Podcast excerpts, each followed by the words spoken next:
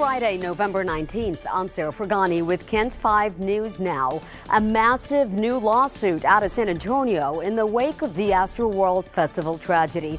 Local attorney Thomas J. Henry has filed a $2 billion lawsuit on behalf of more than 250 clients. 10 people died at the concert in Houston when chaos broke out and people were trampled by the crowd. A fight in an alley ends in a shooting. Police say two men got into an argument at a neighborhood near Rigsby Avenue on the southeast side. A 23 year old was shot in the leg. The shooter ran off, and police say the victim is not cooperating. A San Antonio police officer is accused of lying in an official police report. Morgan Lucas is indicted on a charge of tampering with a government record.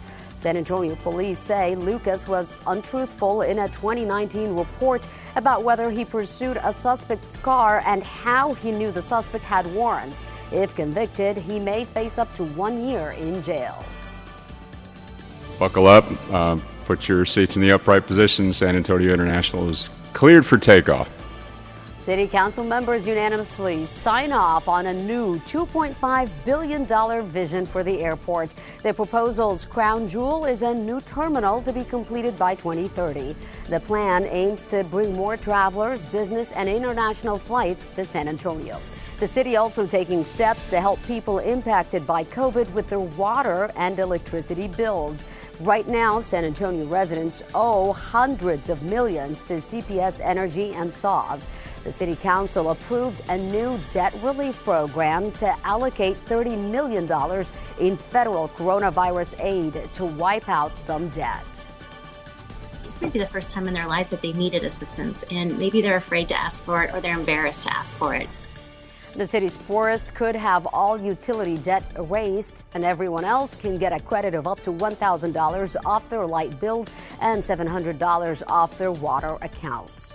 It is a great time to be a UTSA fan. A division title is up for grabs tomorrow at the Alamodome in the biggest game of the Roadrunners season. And to celebrate, TxDOT San Antonio has put up messages on highway signs reading, Birds up, phones down, go Roadrunners.